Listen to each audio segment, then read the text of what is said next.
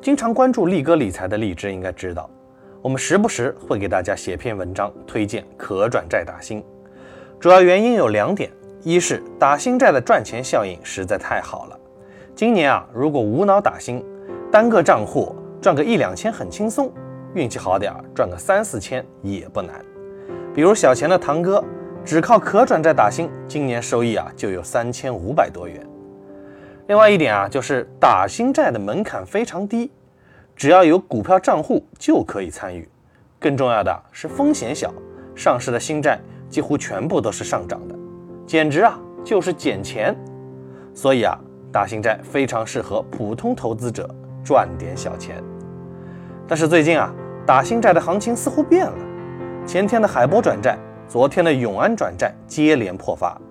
海博转债以一百二十元的停牌价开牌，但是啊，复牌之后价格就直线下挫，最终收报九十四元，直接破发。而永安转债啊，小幅高开，但是开盘啊直线往下掉，直接破发。海博转债好歹还给投资者一些获利离场的机会，但是永安转债啊上来就是一记闷杀，完全不给逃跑的机会。目前海博转债的价格是九十三点六元，永安转债九十二点二一元，中一千直接亏六七十元。在此之前，今年上市的一百多只可转债，只有本钢转债小幅破发，首日卖出的话，中签亏个十几二十元。本钢的破发可以说完全是个个例，不具有代表性。但是啊，现在海波、永安的破发，似乎在给可转债的破发潮拉开大幕。为啥可转债会突然破发呢？力哥觉得啊，有内外两方面的原因。外部原因啊，是市场情绪变了。之前啊，不管可转债溢价多高，都能继续往上炒，所以啊，才出现了像奇正转债这种奇葩，上市首日暴涨百分之九十。目前奇正转债的价格仅为一百十元，但是现在可转债市场明显降温，转股溢价率开始趋于合理。炒作也很少见了。另外，今年信用债大面积违约，从华晨到永煤再到紫光，可谓是雷声不断。数据显示，今年信用债市场违约规模高达一千三百八十三亿，是去年的三倍之多。这对可转债也有不小的负面影响。现在啊，有好几只转债价格低于九十元，最低的亚药转债价格仅为六十七点二元。如果现在买入，持有到期，只要不违约的话，年化收益保底百分之十二点五，外加每年百分之零点五的票面收益。但这些转债却不受市场待见，说明啊，大家那是真的怕了。内部原因是这两只转债本身不行，主要呢是转股溢价率太高，转股价值比较低。那说到这里啊，可能有些人啊就一头雾水啊，什么是转股价，什么又是转股溢价率呢？那力哥啊在这里解释一下，转股价值顾名思义啊，就是可转债按照转股价转换成股票，价值几何。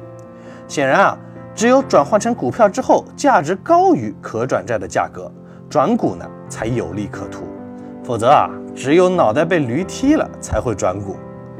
那衡量转股是否有利可图的指标就是转股溢价率，它指的是转债价格相对于转股价值的溢价程度。听到这里啊，大家是不是彻底懵了？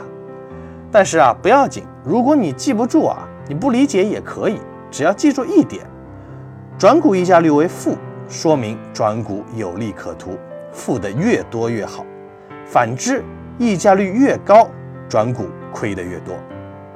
而海波转债上市的时候，转股溢价率已经高达百分之三十，所以啊，破发实属正常。永安转债上市的时候，转股溢价率是百分之二十，相对合理，但是啊，也不低了。倒不是说这两只可转债故意把转股价定得比较高，专门坑大家，而是啊，可转债发行的时候，公司股价是高位，从发行到上市这段时间，公司股价一路往下，所以啊。才造成了这样的局面，但是有一点是肯定的，从现在开始，无脑打新可转债的好日子可能要告一段落了。以后啊，打新债得适当筛选一下，把有可能破发的剔除掉。那么问题来了，如何才能避免破发呢？力哥觉得啊，主要啊还是要三看：一看转股溢价率，溢价率越低越好，溢价率超过百分之十就有一定破发风险，这越高啊，破发风险它就越大。二啊要看评级，评级高的转债违约风险小，自然破发风险也就小。债券评级最高的是三 A 级，最差的呢是 C 级。我们刚才提到的海波转债，它的评价呢是 A 加，勉强凑合。三呢得看走势，可能债券发行的时候溢价率还不高，但是啊上市之前这段时间股价持续走低，溢价率啊就一路攀升。这个没有很好的判断方法，不过啊我们可以看看可转债正股的价格走势，做个简单的预判。比如啊，海波转债申购的时候啊，它所处的位置呢，下降趋势就比较明显。当然，这所有的预测股价短期走势啊，其实呢都是乱猜的。事后诸葛亮很容易啊，但是事前真的没人知道。这也有可能这段时间啊，海博重科股价来个 V 型反转，然后溢价率就下去了，转债上市啊就大涨。所以啊，这只是一个辅助参考，不能太当真。最后啊，再来说个很实际的问题啊，万一重的新债破发了，我们该怎么办呢？力哥的建议是，如果首日破发，直接卖掉。破发的债券啊，要么溢价太高，要么质地一般，要么呢两者都是。价格啥时候涨回来啊？真的是天知道啊。比如本钢转债上市首日破发，也就跌一两个点，现在呢直接是七十八元。如果说持有到现在的人啊，估计是肠子都悔青了。而且可转债首日破发一般不会太严重，可能少的跌一两个点，多的呢五六个点，中一千就亏一杯奶茶钱。这点钱啊，相信大多数人还是亏得起的。其实换个角度看啊，可转债破发它也是好事。过去这段时间闭着眼睛打都赚钱，导致啊打新债的人数那是急剧飙升。现在随便一只新债申购人数啊，都接近一千万了。结果啊，就是中签率十分感人。规模稍小一点的转债，中签率啊，直接就是个位数了。去年啊，申购人数才一两百万的时候，中签率百分之二十以下都是低的了。现在呢，中签率百分之十以上，那都算高的了。再这么下去啊，可能咱连汤都喝不上了。